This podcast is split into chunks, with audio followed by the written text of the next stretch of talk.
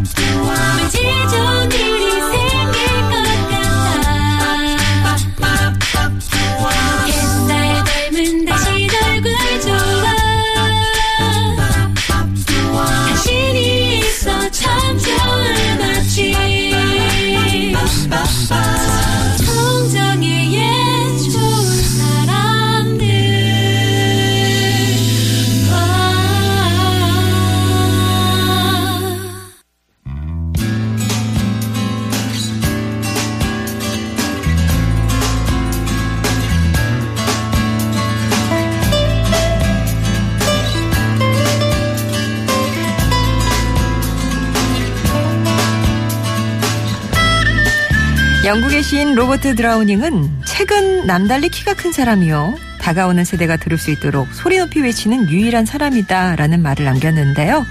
역사 문헌 속 그분을 현실로 소환해 얘기 들어보는 시간. 김정승의 그분이 오신다.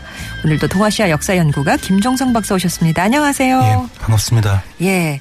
제가 뭐 휴가 계획이 있으시냐고 여쭤보면 올해 뭐 예. 다, 달 리는 없고 그냥 이렇게 답사가시고 그러시는 게 여행이다라고 얘기하실 거죠. 예, 그렇습니다. 거의 뭐 매주마다 가니까요. 예, 네, 뭐, 네, 예. 네. 그 저 박사님은 더위 많이 타십니까? 예, 좀 타는데 요즘 뭐 밖에 나갈 일이 없어가지고 별로 모르겠습니다. 예. 아, 집에서 그냥 아 집이 시원하신가 봐요. 예, 그냥 뭐그 글 쓰느라고 좀 약간 세게 틀고 이렇게. 아 있어요. 에어컨. 예. 아까 그 저 사연을 보니까 예. 에어컨을 혼자 있을 때 켜면 왠지 죄의식이 느껴진다 이런 분들이 참 많으시거든요. 아, 예. 아낌없이. 예, 그냥 뭐, 예, 일단 그런, 예, 그럴 적이 써야 되니까, 예. 아 일단 이걸 해야지 생산적이 된다. 아, 예. 예. 투자를 생각하시는군요. 예, 아, 뭐, 알겠습니다. 예, 예, 그렇습니다. 자 오늘 그러면 이 더위를 뚫고 만날 그분이 어떤 분인지 소개해 드릴게요.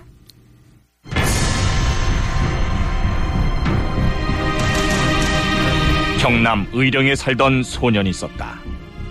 할머니를 도와 밭일을 하던 소년은 면석이와 순사한테 느닷없이 붙들려 트럭에 올라 그 길로 일본 서남쪽 작은 섬으로 끌려갔으니 그곳 해저 탄광에서 온갖 핍박을 받으며 강제 노동에 종사하던 소년은 육지에 나왔다가 이번에는 원자폭탄 피해를 당하고 마는데 꿈 많던 10대 시절을 일본 제국주의에게 송두리째 강탈당한 서정우 선생. 이번 주 그분으로 모셔왔다.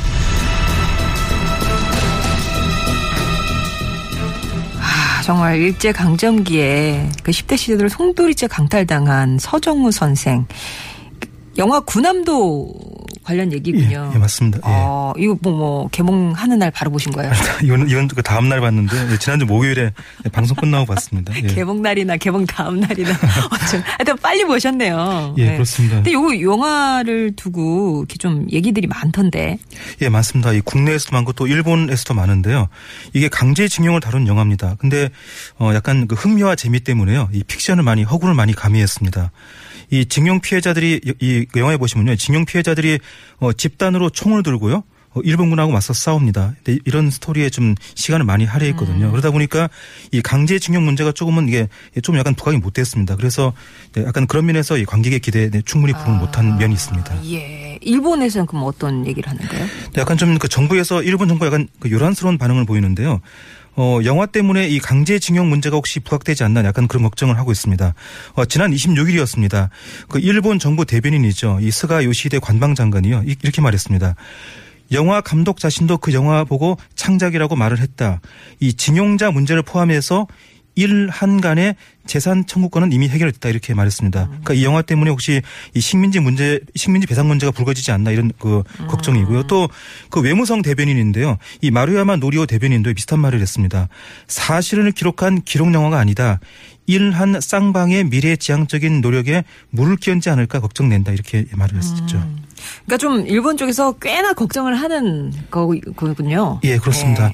이게 보면 그 배경을 보면요. 그동안 그 역사 교과서랑 그, 그 위안부 문제로요. 일본의 유신이 많이 깎인 상태입니다. 근데 그 2020년 도쿄 올림픽 계기로 해가지고요. 이 45년 패망 이전에 과거 영광을 회복하자 이게 현재 일본의 계획이거든요. 또 그 유엔 안보리 상임이사국에 진출하자 이게 또 일본의 현재 목표인데요.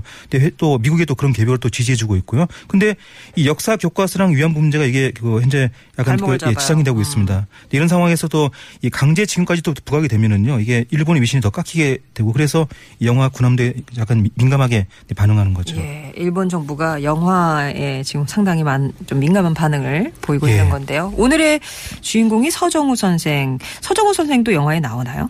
아닙니다. 이, 이분은 등장은 안 하고요. 하지만 이, 이 서정우 선생 같은 그 또래 그, 그 소년들이요. 이 영화에 많이 그 등장을 합니다. 그래서 뭐 이 서정우 선생이 등장하는 거하고 거의 뭐 같은 효, 효과죠. 네. 그럼 서정우 선생님은 지금 살아계시나요? 아닙니다. 2001년 이때 작고했습니다. 16년 전에 작고하셨고요. 그 당시 향년 74시였습니다. 그 해방 2년 전이었습니다. 그 43년도인데요. 그 16살 나이로요. 어, 군함도로 징용이 됐습니다. 그때부터 일본 땅에서 세파에 시달리다가요. 일본 땅에서 또 작고를 하셨죠. 아, 그럼 우리나라는 못 오시고. 예, 그렇습니다. 이게 이제 영화 제목이기도 한데 군함도가 일단 어떤 섬인지부터 좀 알려주셔야 되겠어요. 네, 그 부산 남쪽에 보시면요, 네, 예, 큰 섬이 있죠. 네, 규슈 섬이 있죠. 이 그 섬의 서북부에 보시면은요, 어, 나가사키 반도가 있습니다. 근데 그 반도 앞에 보시면 또 그 작은 섬이 하나 떠 있거든요. 이게 야구장 한 두 개 크기 정도의 그 작은 섬인데요. 그 동서 길이가 160m, 또이 남북 길이가 이 480m입니다. 그 일본 미쓰비시 그룹이요. 이 직용 노동자들을 동원해서요, 이 해저 탄광 네, 설치했던 네, 곳입니다. 이 석탄 생산을 통해 가지고 이제 일본의 그 침략 전쟁 지원한 그런 예, 그런 곳인데요. 이 섬의 명칭은 하시마입니다. 이 한자로는 어 단도, 네 끝단자 단도 하시마입니다. 음, 끝에 있는 섬. 예. 예. 하시마 섬을 근데 군함도라고 부르잖아요. 예, 그렇죠. 예. 뭐 이유가 어떻습니까? 예, 있습니다. 이게 이 군함도는 이게 그 예, 별칭인데요. 어 1910년대부터요. 이 미시비시 그룹이요. 이 섬에다가 고층 아파트를 세웠습니다. 뭐 7층, 10층, 뭐 그 당시는 상당히 이제 약간 그 고층인데요.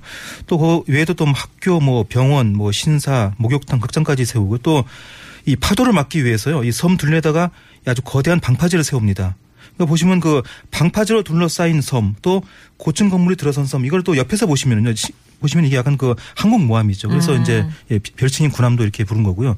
이곳 해저 탄광에서요. 이 한국인과 중국인들이 이 강제 노역을 예, 했죠. 네. 야구장 두 개 크기 작은 섬에 참 많은 걸 세웠네요. 예, 네. 그렇습니다. 그러면 서정우 선생은 어린 나이에 어쩌다가 이렇게 거기까지 끌려가게 됐을까요? 네, 당시 소년 서정우는요, 이 경남 의령에서요, 이 고모 할머니랑 단둘이 살았습니다. 고모, 예, 고모 할머니하고요. 이 단둘이 농사를 지었는데요.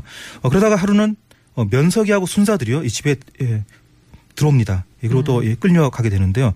이 다큐 작가가 계십니다. 일본 다큐, 다큐 작가인데요. 그러니까 하야시 에이다이가 쓴 책이고요. 이 제목은 사진 기록, 어, 치쿠오, 또 군함도, 조선인 강제 연행 그 후라는 책인데요. 이 책에 보시면 그 그때 상황에 대한 그 서정우 선생의 예, 증언이 있습니다. 이, 이 증언을 예, 준비했습니다. 들어보시겠습니다.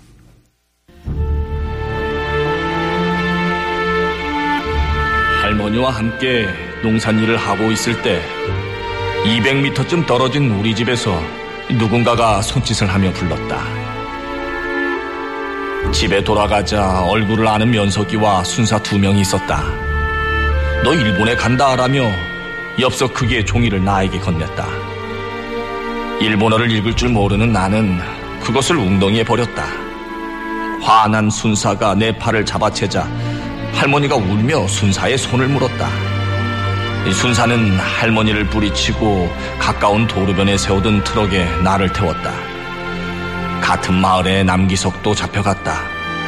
16살 때였다.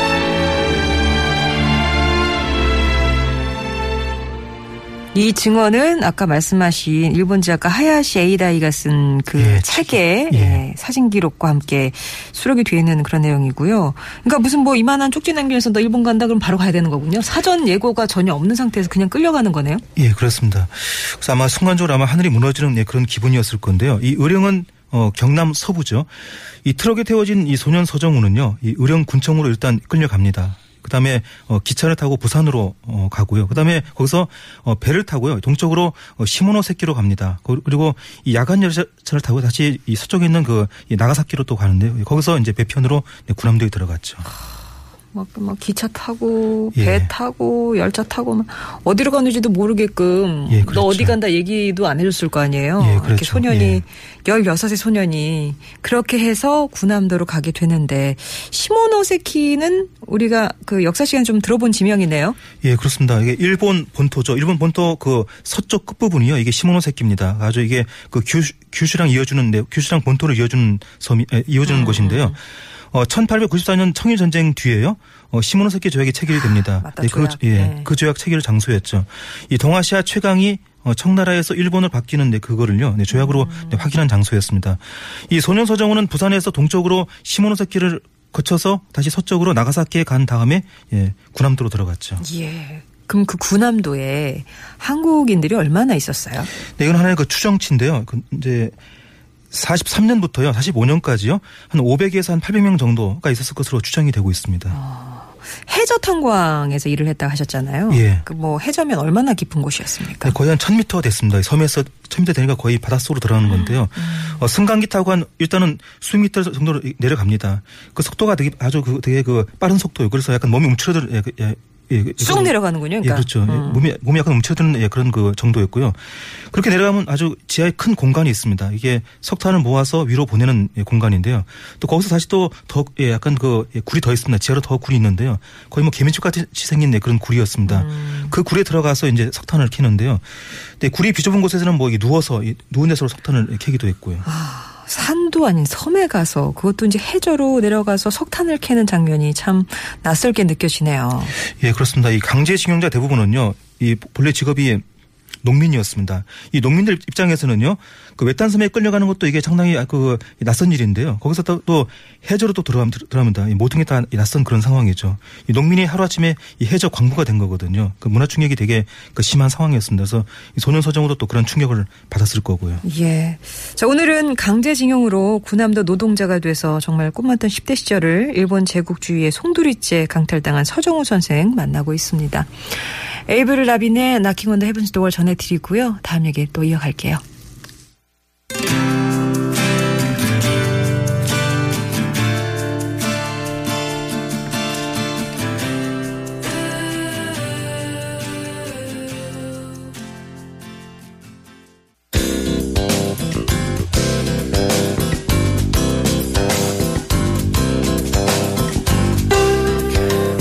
목요일은 역사 속 그분을 만나고 있습니다. 김정성의 그분이 오신다. 오늘은 일제 강제징용 피해자시죠? 서정우 선생을 만나고 있는데 구남도라는 영화가 요즘 개봉이 돼서 또 화제가 되고 있는데 그 구남도에서 해저 탄광에서 일을 했습니다. 정말 어느 날 갑자기 예, 너 일본 간다면서 사준 예고도 없이 끌려갔고 그렇게 해서 간 구남도의 생활 이게 들어볼 텐데요. 뭐 강제징용이니까 거기서 대우도 뭐 형편 없었겠죠. 예, 다- 당연합니다. 예, 특히 주거 환경은 특히 최악이었습니다. 어, 민족문제연구소 노기 카오리 연구원이 쓴 글인데요. 제목이 어, 지옥섬 하시마의 하루인데요. 그 보시면 이 하시마는 예, 구남도의 정식 명칭이고요. 근데 이 글에 보시면은요, 이 방의 크기가요 개인당 0.5평 미만이었습니다. 어, 비좁은 방인데 또 한 방에 또 한 7, 8명, 7, 8명이 같이 또 기거를 했고요. 또 바람이 안 통합니다. 또 햇빛도 안 들었고요, 방에요. 그리고 파도가 거칠면 또 방에 또 바닷물이 스며들었습니다. 어, 통풍이 안 되고 또 습기가 차는 그런 그런 방이라 상상 또 악취가 났고요. 그리고 또 한여름 밤에는 진짜 아주 땀나서 이게 잠자기 힘든 그런 그 상태였습니다. 예. 그럼 강제징용 대상자가 한국인 뿐이었습니까? 아 중국인도 있었죠. 예, 아, 중국인, 한국, 일- 중국 두 일본, 나라. 일본인은 일- 일본 인은 네, 그쪽도 있었고요. 거기는 그냥 제대로 돈 받고 와서 일했겠죠. 아니, 그쪽도 징용이 있었는데요. 근데 어. 그쪽은 아무래도 좀 이제 좀 대우가 더 예, 좋 았고요. 괜찮게. 예. 예. 밥 먹는 건 어땠어요? 네, 우선 밥은 뭐 감자에다가 베트남 쌀 섞어주는 건 아니면 또 이 콩 깻묵에다가 또이 현미 섞어주는 그런 밥이 나왔고요. 또 반찬은 그 하나였습니다. 뭐 생선 부스러기 조림 아니면 뭐 된장국 하나가 나왔고요. 근데 그나마도 또 그 미시비시 기업의 일본인 직원들한테 네, 뺏기는 경우 많았습니다. 그래서 항상 네, 허기가 진 상태였고요. 네, 그런 상태로 네, 일을 했죠. 야, 그러면은 환, 주거 환경도 나쁘고 식사도 그 변변치 않았으면 예. 일도 또 되게 했잖아요. 해저에 예. 내려가서 그 건강이 별로 안 좋았겠어요. 건강 상태가. 예, 예, 그렇습니다. 그래서 이 미시비시 그룹의 어, 노무과에서는요. 근데 한국인 직원의 병을 또 병으로 인정을 또 안 했습니다. 그래서 아파서 쉬겠다고 하면은요, 그냥 그 찜질을 해줍니다. 어떤 찜질이냐면 이 몽둥이 찜질이거든요. 아. 그러니까 아프다고 가면 네, 진단은 무조건 꾀병, 처방은 또 몽둥이 찜질이었습니다. 이 하야시 에이다의 책에 나오는 그 서정호 선생의 증언을 토대로요. 네, 이걸 예, 극으로 준비했습니다. 선생이 그 아팠을 때 생긴 예, 사건이었습니다.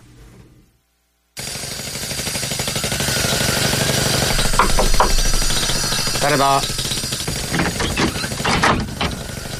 제가 몸이 좀 아파서요. 아저씨, 제 말 좀 통역해 주세요. 제가 너무 아프거든요. 저기 계장님, 아니 가까리 조사마.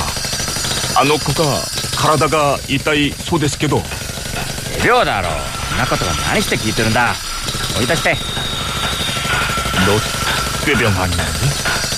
듣기 싫으니 나가래. 아니에요. 먹은 것도 없는데 설사만 잔뜩 했어요.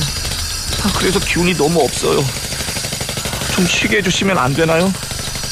야, 넌 신참이라 분위기 파악 못했구나. 같은 조선인이라서 이야기해준 건데 여긴 웬만한 병은 병으로 인정해주질 않아. 감기 걸린 사람한테는 몽둥이 찜질하는 데야. 그런 다음에 전봇대에 묶어둬. 지나가는 사람들이 한 대씩 때리라고 묶어두는 거야. 공격당하기 싫으면 빨리 가서 일이나 해. 제가 진짜 아프다니까요. 정말 쉬게 좀 해주세요. 와이다 진나니가 산난이로 사이다. 어이, 지야쿠. 아메야츠 드레테테. 오라스마데 분나고때. 네, 알겠습니다. 야, 어떡하냐. 너 밖에 데려가서 몽둥이 찜질 한다. 잘 참아라. 아, 아저씨, 어, 어, 살려주세요. 살려주세요. 아! 아, 진짜 막 화가 나네요. 예. 그러니까 못 먹고 지금 설사병에 걸린 소년한테 몽둥이 찜질을 하는 거군요. 예, 그렇습니다. 이게 거의 고문이었습니다. 거의 고문 수준의 폭행이었는데 그래서 어, 견디지 못하고 결국 이렇게 말합니다. 일하러 가겠습니다. 하니까 그제서야 고문이 딱 끝납니다. 이 설사병 환자인데요. 이 고문당한 사- 상태에서 지하 경로로 내려갑니다. 이 대부분의 이 군함도 징용 피해자들이 네, 그런 식의 고통을 겪었습니다. 아까 그 뭐 아파트 지으면서 여러 개 부대 시설이 있던데 병원이 없었어요? 아, 있었습니다. 이 병원과 진료소 하는 게 아주 그 충분했는데, 근데 근데 그는 일본인들이 마음대로 네, 이용을 했고요. 아. 이 한국인과 중국인은 거의 웬만해서는 이용을 못했습니다. 거의 치료 받을 수가 없었죠. 그러니까 그 미쓰비시 직원들만. 예, 그렇죠. 이- 이- 일본 직원들. 예. 음. 네네. 그런 식으로 일을 시켰으면 봉급이라도 제대로 줘야 하는데 안 줬죠. 예, 안 좋습니다. 그, 좀 아까 소개한 글이죠. 이 지옥섬 하시마의 하루란 글에 보시면요. 이런 대목이 있습니다. 어, 회사 측은 용돈도 안 되는 월급을 주고는 나머지는 고향에 송금한다고 했으나 고향 가족들 대부분은 아무것도 받지 못했다. 회사는 저축을 강요했는데 통장을 보여주지도 않았고 나중에 돌려주지도 않았다 했습니다. 그러니까 이 봉급 대부분은 고향에 보냈다고 말하고요. 그리고 나머지 일부만 징용 피해자한테 준 건데요. 근데 하지만 그 징용 피해자한테 준 그 그돈 맞아요. 이 저축을 강제로 시킵니다. 그래서 사실상 뭐 대가 없이 일시킨 거죠. 뭐 노예, 예, 예, 노예가 된 거죠. 그 진짜 그 정도니까 뭐 영화에서처럼 탈출 생각이 났을 수도 있겠어요. 예, 그렇습니다. 또 개중에는 또 탈출을 시도합니다. 하지만 거의 다 네, 실패하게 되는데요. 근데 이 영화 군함대에 보시면은요, 이 배우 송중기의 지휘하에요. 수백 명이 어, 칼, 예, 예, 그 총을 들고요, 네, 저항을 합니다. 그 탈출을 위한 저항을 하는데요. 근데 하지만 그건 영화였, 영화고요. 실제는 뭐 개인적으로 뭐 탈출 시도하는, 뭐 개인적으로 어떤 도망가려고 시도하는 네, 그런 정도였고요. 그 탈출을 해도 또뭐 거의 거의 다, 다 붙잡히는 네, 그런 상황이었습니다. 이 소년 서정우의 그 주변 사람들 중에서도요, 이 탈출하다가 붙잡힌 사람만 해도 에, 탈출하다 죽은 사람만 해도 거의 한 뭐한 4, 50명이었다고 합니다. 어, 그러니까 영화에서처럼 총을 들지는 않더라도 집단으로 저항하는 일조차 없었습니까? 예, 없었습니다. 이 지옥섬 하시마의 하루 그 글에 보시면은요, 이렇게 써 있습니다. 군함도에서 한국인이 반격하거나 쟁의를 일으켰다는 기록은 아직까지 확인되지 않았다 했는데요. 그 탈출을 시도한 사례는 있어도, 있어도요, 어, 집단 저항 사례는 없습니다. 이 미쓰비시 쪽은 그 총을 들고 있었고요. 그러니까 회사지만 총을 들고 있었고요. 한국인들은 또 극도로 굶주린 상태였습니다. 그래서 뭐 이 집단 저항이 힘든 상태였죠. 예. 아, 그러면 그 소년 서정우는 군함도에서 해방을 맞는 겁니까? 아닙니다. 하루는 이 소년 서정우한테요 육지로 나가라 명령이 떨어집니다. 그러니까 미쓰비시 그룹에 그러니까 나가사키 조선소, 조선 소로 가라 네, 그런 명령을 받는데요. 그러니까 이 조선소가 어, 전쟁에 필요한 뭐 군함 어뢰 만드는 곳인데요. 그 여기서 만든 것 중 하나가요. 이게 중 하나가 어, 진주만 기습에 쓰였던 예 그거였습니다. 어뢰가 거기서 또 제작이 됐는데요. 이 소년 서정훈은 나가사키만 가면 내가 탈출하겠다 그렇게 다짐을 합니다. 그래서 음. 아주 기쁜 마음으로 이게 군함도를 떠나게 됐죠. 예, 홀가분하게 군함도는 떠났는데 그러면 계획대로 나가사키에서 탈출에 성공하나요? 아닙니다.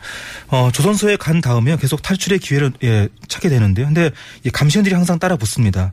뭐 숙소, 뭐 작업장, 또 이동 경로, 그 숙소에서 작업장이 상, 이 상당히 거리가 거리가 먼데도요. 계속 그, 그렇게 그 감시를 합니다. 그래서 어, 탈출 기회를 못 잡게 되는데요. 그러다가 어, 45년 네, 8월 9일이었습니다. 이게 다음 주 수요일이죠. 이 나가사키에 원자 폭탄이 투하가 됩니다. 음. 이 소년 서정훈은 그때 이 원폭 피해자, 예, 원폭 피해자가 됐죠. 강제징용자에서 이제 원폭 피해자까지 예. 되는 거네요. 어, 예, 그랬죠. 많이 안 다, 많이 다치셨어요? 아닙니다. 이분은 심하지는 않고요. 그 원폭 투하된 그 시간에 이분이 그 작업장에 있었습니다. 만약 숙소에 있었다면 아마 목숨을 잃었을 가능성이 큰데요. 그 숙소에 있던 사람들은 대부분, 대부분 다 뭐 죽거나 중상이었습니다. 숙소에서는 다 죽거나 중상이었는데요. 하지만 이 작업장은 그 원폭 원폭 투하 장소랑 또 이 거리가 멀었습니다. 그래서 네, 큰 부상은 없었고요. 어, 대신 네, 평생 네, 결핵과 폐병 네, 그로 고생을 합니다. 그래서 평생 동안 이렇게 뭐 통원 치료, 입원 치료 받았죠. 그렇죠. 그게 직접 뭐 안 맞았더라도 이게 계속 공기를 통해서 예. 예, 돌아다니는 거 평생 결핵이랑 폐병. 아유, 예. 그럼 해방 뒤에는 못 돌아왔나요? 예, 평생 못 돌아옵니다. 예, 제일동포로 살아야만 됐는데요. 근데 이 해방 뒤에 더 큰 고통을 겪습니다. 이 군함도나 원포 피해보다도 이게 더 큰 거였습니다. 바로 네, 민족 차별입니다. 일본이 벌인 전쟁 때문에 일본에 끌려간 건데도요. 일본인들이 한국인을 또 차별 또 예, 멸시했죠. 그래서 그 일본이란 섬 자체가요. 이 선생한테는 또 군함도 그 자체였습니다. 어, 그래서 이 나가사키 제일 조선인의 그 인권을 지키는, 지키는 모임이 있는데요. 네, 그 모임이 쓴 책인데 제목이 어, 원폭과 조선인이고요. 이 책에 보시면 그 일본 생활의 서름에 대한 이 서정호 선생의 그 하소연이요. 이게 증언으로 기록되어 있습니다. 그- 그 내용을 또 예, 준비했습니다. 선생이 50대 때 예, 녹음했던 겁니다.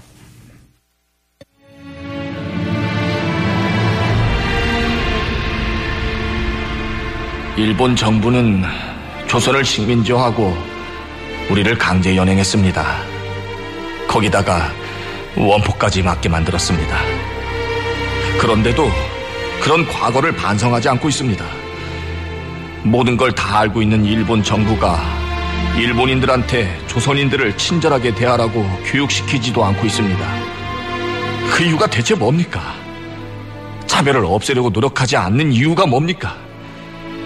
일본 정부가 우리한테 아무것도 해주지 않아도 괜찮습니다. 제발 차별만이라도 그만두라고 외치고 싶습니다.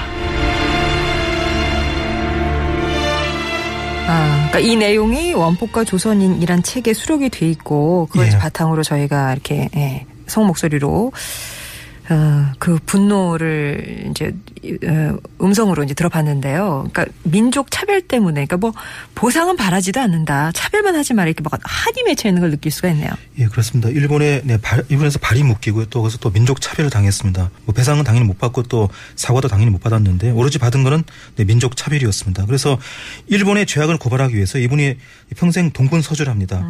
이 군함도 문제를 비롯해서요, 뭐 강제징용 뭐 이 문제를 열심히 또 홍보를 합니다. 또 그러면서도 동시에 또 이 고향인 경상도 의령이 항상 또 예, 그리웠을 건데요. 하지만 고향에 못 돌아오고요. 어, 계력과 폐병으로 평생 이게 기침을 하면서 또 일본 정부에 맞서 네, 싸웁니다. 그러다가 2001년 네, 71살 나이, 나이 로 자꾸 하시는데요. 16세에 끌려간 소년이요. 그- 그렇게 인생을 마치게 됐습니다. 상황 이런데도 예. 일본에서는 책임을 부인하는 거잖아요. 예, 그렇죠. 진짜 부인하기 급급한 거잖아요. 예, 그렇습니다. 참 뻔뻔한 태도인데요. 어, 심지어 2015년, 그러니까 재작년에 일, 일본은요, 이 군함도를 유네스코 세계유산으로 예, 등재를 했습니다. 어, 동양권에서는 보기 드문 산업혁명 증거물이다 이렇게 해가지고 세계유산으로 등재를 했는데요. 이 군함도가 강제징용 범죄 현장이다 이런 사실은 숨기고요. 어, 자랑스러운 산업혁명 증거물이다 이렇게 해서 네, 선전하고 있습니다. 일본이 참 그 전쟁 범죄에 대해서요. 아직도 그 조금도 반성하지 않는다. 네, 그걸 보여주는 네, 증거입니다. 예. 자, 오늘 그분이 오신다. 김종성 박사님과 함께 예, 강제징용 피해자이자 또 원폭 피해자이기도 합니다. 서정우 선생 만나봤습니다. 말씀 감사합니다. 예, 고맙습니다. 네, 마이클 잭슨의 Heal the World 듣습니다.